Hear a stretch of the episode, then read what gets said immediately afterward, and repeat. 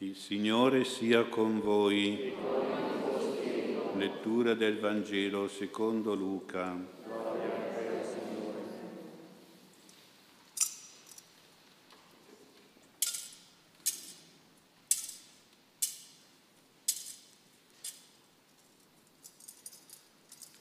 In quel tempo, mentre alcuni parlavano del Tempio che era ornato di belle pietre e di doni votivi, il Signore Gesù disse, verranno giorni nei quali di tutto quello che vedete non sarà lasciata pietra su pietra che non sarà distrutta. Gli domandarono, Maestro, quando dunque accadranno queste cose e quale sarà il segno quando esse staranno per accadere? Rispose, Badate di non lasciarvi ingannare. Molti infatti verranno nel mio nome dicendo sono io e il tempo è vicino. Non andate dietro loro. Quando sentirete di guerre e di rivoluzioni, non vi terrorizzate, perché prima devono avvenire queste cose, ma non è subito la fine. Poi diceva loro, si solleverà nazione contro nazione e regno contro regno, e vi saranno in diversi luoghi terremoti, carestie e pestilenze, vi saranno anche fatti terrificanti e segni grandiosi dal cielo. Ma prima di tutto questo metteranno le mani su di voi e vi perseguiteranno, consegnandovi alle sinagoghe e alle prigioni, trascinandovi davanti a re e governatori a causa del mio nome. Avrete allora occasione di dare testimonianza. Mettetevi dunque in mente di non preparare prima la vostra difesa. Io vi darò parole e sapienza così che tutti i vostri avversari non potranno resistere né controbattere. Sarete traditi persino dai genitori, dai fratelli, dai parenti e dagli amici e uccideranno alcuni di voi. Sarete odiati da tutti a causa del mio nome, ma nemmeno un capello del vostro capo andrà perduto. Con la vostra perseveranza salverete la vostra vita.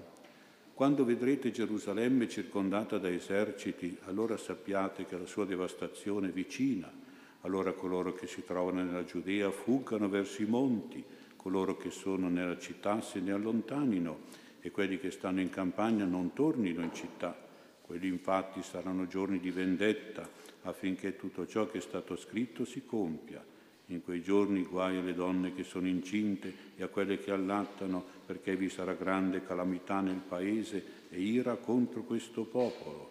Cadranno a fil di spada e saranno condotti prigionieri in tutte le nazioni. Gerusalemme sarà calpestata dai pagani, finché i tempi dei pagani non saranno compiuti. Vi saranno segni nel sole, nella luna e nelle stelle, e sulla terra angoscia di popoli in ansia per il fragore del mare e dei flutti, mentre gli uomini moriranno per la paura e per l'attesa di ciò che dovrà accadere sulla terra. Le potenze dei cieli infatti saranno sconvolte.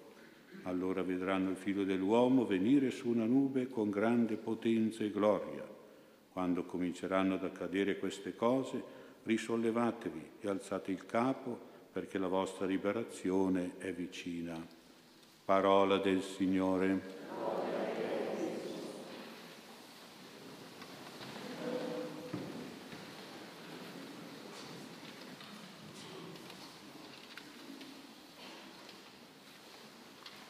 Sia lodato Gesù Cristo. Iniziamo con questa prima domenica il tempo di avvento, questa parola che è latina significa venuta, la venuta, l'arrivo di Gesù naturalmente, e quindi un tempo di sei settimane che ci prepara alla venuta di Gesù a Natale, in particolare nella messa di Natale. Non dobbiamo pensare solo a una preparazione materiale della festa, cioè agli regali, agli inviti, alle vacanze, al pranzo di Natale, ma dobbiamo pensare a una preparazione spirituale quella che si ottiene con la messa che noi facciamo la domenica, la preghiera, la fede in chiesa e poi anche la preparazione dei buoni sentimenti nel cuore e nella famiglia e a qualche opera buona per chi ha bisogno. In questa preparazione dobbiamo mettere un po' più di forza come l'aria forzata, dobbiamo mettere un po' più di impegno come un impegno raddoppiato. E questo come conseguenza proprio del fatto che deve venire Gesù e deve venire nel nostro cuore, nella nostra comunità, nel mondo. Ecco, io penso, facciamo l'esempio, se a casa nostra deve venire una persona importante, noi raddoppiamo la pulizia e la bellezza della nostra casa, l'igiene e l'ordine della casa, il rifornimento della cucina, la funzionalità dei servizi. Non si può rifare uno che trova che manca una lampadina, che non si accende la luce, che non va il riscaldamento. Insomma, chiaro che si arriva finché siamo noi, magari sopportiamo, ma se deve venire un ospite e dobbiamo fare in modo che davvero questo ospite particolare deve trovare una casa che non è sporca, che non è brutta, che non è in disordine, che non è sguarnita e rotta. Ecco, la stessa cosa pare vale per l'avvento, cioè la venuta di Gesù a Natale nel nostro cuore, nella nostra famiglia, nella nostra comunità. Dobbiamo fare di tutto e di più perché Gesù sia contento di venire in noi e tra di noi, contento perché si trova bene, si trova bene nel bene della nostra anima. Solo che dobbiamo considerare una cosa che è importante, che se Gesù è contento di venire in noi a Natale ben preparati, c'è un altro che è scontento, che Gesù sia contento, ecco, che è il diavolo. Il diavolo sicuramente è scontento se Gesù è contento di noi. E questo brutto tipo non si accontenta di essere scontento, ma fa di tutto per boicottare, per sabotare, per impedire la venuta spirituale di Gesù e fa di tutto perché Gesù si trovi male dentro di noi, si trova male se ci sono i peccati e trovi un disastro spirituale magari anche nella nostra famiglia o nella nostra comunità per cattiverie, egoismi, eccetera, eccetera. Ecco, allora mi è venuto in mente un fatto dell'antica Roma che può illuminare questo problema, è il fatto delle ocche del Campidoglio. Non so se i bambini hanno studiato a scuola, questo episodio delle ocche del Campidoglio. Ecco, siamo nel 390, all'epoca delle invasioni dei popoli barbari in Italia, quando questi popoli, questi eserciti di barbari scendevano tutte le città a razziare, a distruggere, a uccidere, a dominare, a schiavizzare. Una tribù di barbari, chiamata i Galli perché provenivano dalla Gallia, dalla Francia, condotta da Brenno, che era un generale sanguinario e prepotente, era scesa fino a Roma e aveva saccheggiato la città, portando morti, distruzione e rovina. I soldati romani, sconfitti in battaglia, si erano asserragliati sul colle e sulla fortezza del Campidoglio e i barbari galli ogni giorno assediavano e assalivano questa fortezza romana senza riuscirci perché i soldati romani si difendevano bene dentro le mura di questo Campidoglio.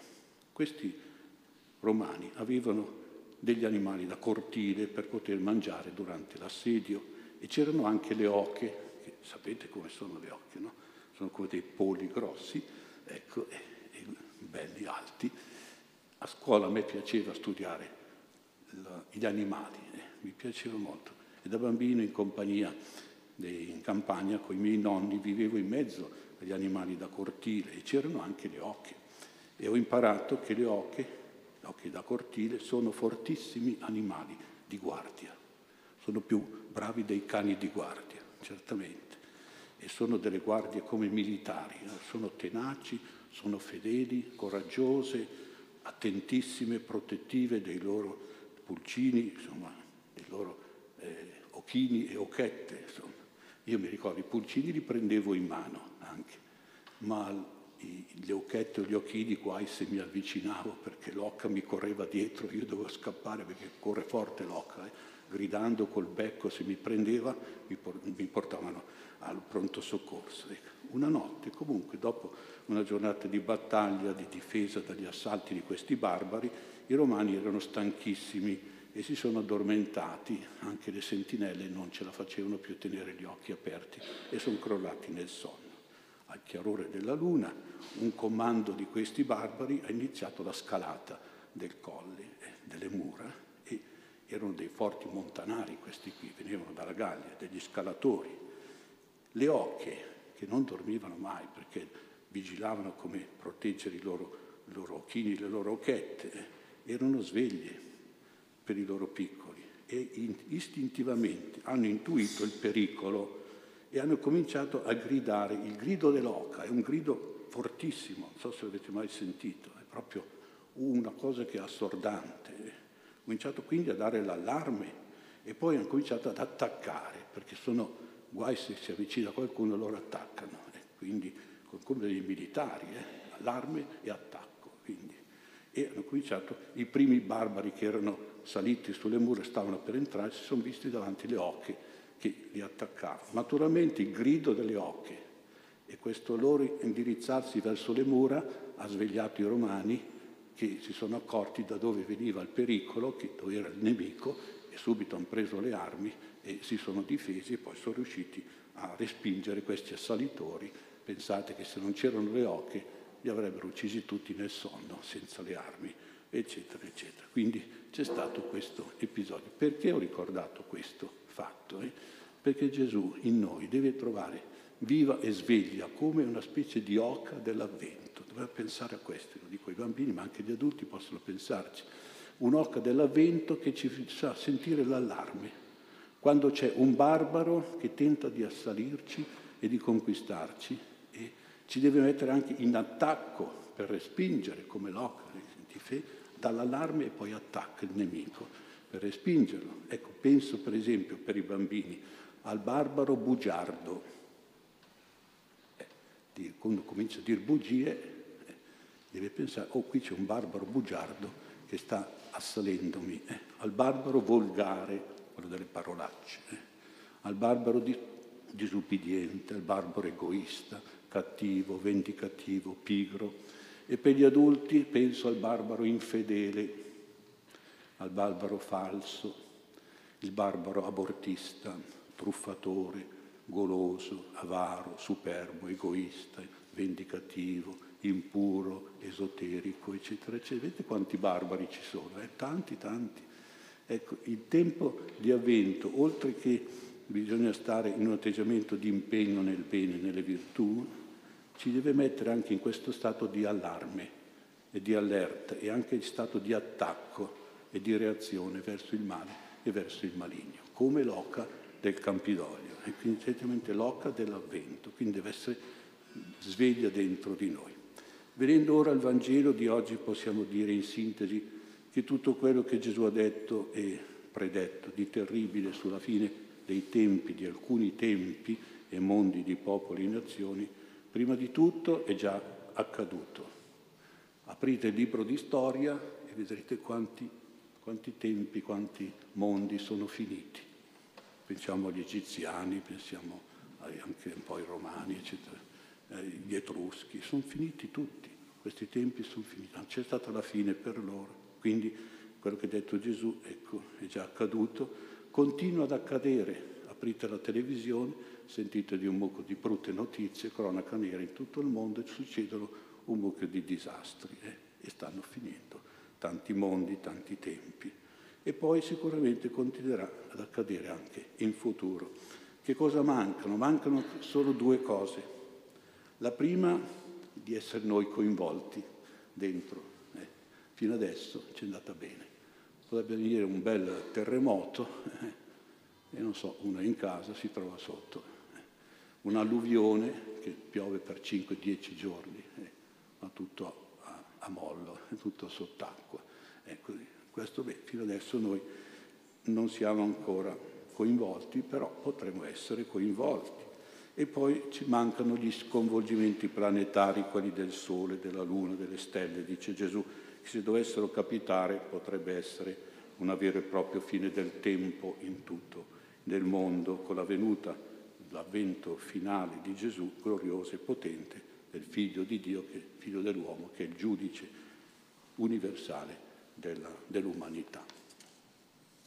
Per quanto riguarda la fine del mondo, eh, la fine del tempo, di tutta l'umanità, Gesù dice che in un altro passo del Vangelo che neanche lui, che è il Figlio di Dio, sa quando sarà il momento della fine del mondo.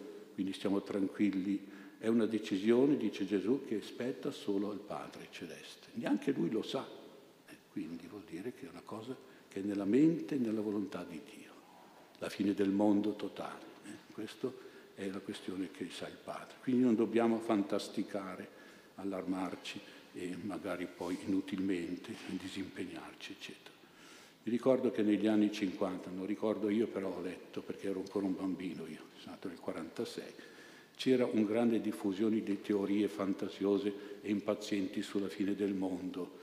Mi ricordo perché c'era gente che parlava di date, ah ci sarà la fine del mondo da tal giorno, da tal anno e poi no, però su questa montagna se voi andrete lì in quel rifugio lì vi salverete dalla fine del mondo c'erano in giro queste cose. La gente un po' era preoccupata, qualcuno era un po' impaurito e allora la gente andava anche da Padre Pio che sapeva che aveva un dono di profezia, di conoscenza e gli dicevano ma padre cos'è questa fine del mondo? Suor Lucia di Fatima ha detto di aprire il terzo segreto, ieri c'è stata la Madonna di Fatima qui da noi, nel 1960. Eh, cosa ci sarà? Ecco, cosa avverrà? Dopo il 1960 e Padre Pio, volete sapere che cosa avver- ci sarà, avverrà dopo il 1960? Sì, sì, Padre, ce lo dica lei a noi.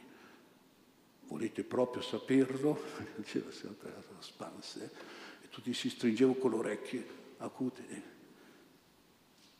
Allora, Padre Pio faceva serio, eh? dopo il 1960 verrà il 1961. Vabbè, non male. E così, insomma, eh, tutti tranquilli. Quindi dopo il 2020, 21, arriverà il 2022, quindi siamo tranquilli su quel lato lì. Quindi eh, per la fine del mondo non ci preoccupiamo. Però per la fine di alcuni mondi, eh, anche può essere anche il nostro mondo, i nostri tempi, e qui bisogna un pochino stare attenti attenti perché Gesù ha parlato di tante brutte cose, eh? ve le numero, quelle che ha detto Gesù, ma poi ce ne sono altre, apocalissi, catastrofi, disastri, devastazioni, inondazioni, calamità, incendi, persecuzioni, guerre, odi, eccidi, genocidi, eh? tutte queste cose. E anche noi verrebbe come discepoli la curiosità di dire ma quando Signore accadrà? Quale ci sarà qualche segno che stanno per accadere queste cose, così noi cerchiamo, cerchiamo di scamparcela e Gesù non ha risposta, né a quando né a come, non ha dato nessuna risposta a questa curiosità inutile e dannosa. Allora che cosa ci dice Gesù? Mettendo un po' in ordine le sue parole, ci dà due avvertimenti che sono come due avvisi che sanno di esortazione e di ammonimento. Eh. La primo avvertimento è quello di confidare in Lui, fidatevi di me dice Gesù. Fidarci di Lui, affidarci a Gesù, sperare in Gesù, quello che facciamo noi quando veniamo a messa è questo fondamentalmente. Eh? E quindi stare tranquilla. Uno deve dire sono in grazia di Dio, non ho peccati gravi sulla coscienza. Bene, tranquillo. Cosa devo aver paura? L'altra cosa, ho da pensare che Dio mi darà delle ricompense perché faccio del bene, ho fatto del bene, ho fatto opere buone, Posso ricevere una ricompensa da Dio? Certamente. E allora sto tranquillo, cosa mi devo preoccupare? Che qua ci sia il terremoto, che ci sia l'inondazione, che ci sia una catastrofe, un odio, un omicidio.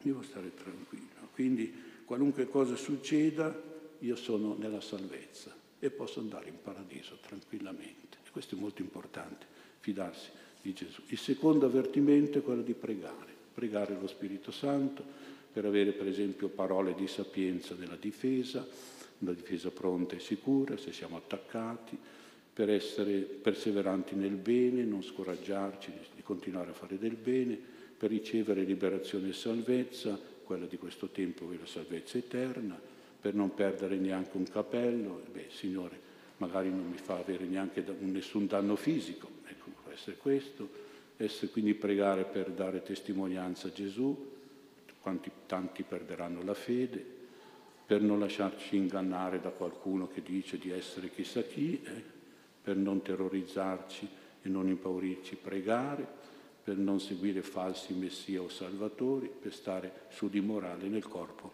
e nell'anima. Ecco, qui, qui ci vuole la preghiera, pregare lo Spirito Santo in particolare. Quindi per qualunque cosa succeda, noi siamo, abbiamo Gesù e lo Spirito Santo, il Signore, con la preghiera Gesù ci salva, lo Spirito ci santifica, Pensiamo allora alla nostra possibilità di salvarci, evitando i peccati gravi, pensiamo alla possibilità di santificarci con la preghiera e le opere buone.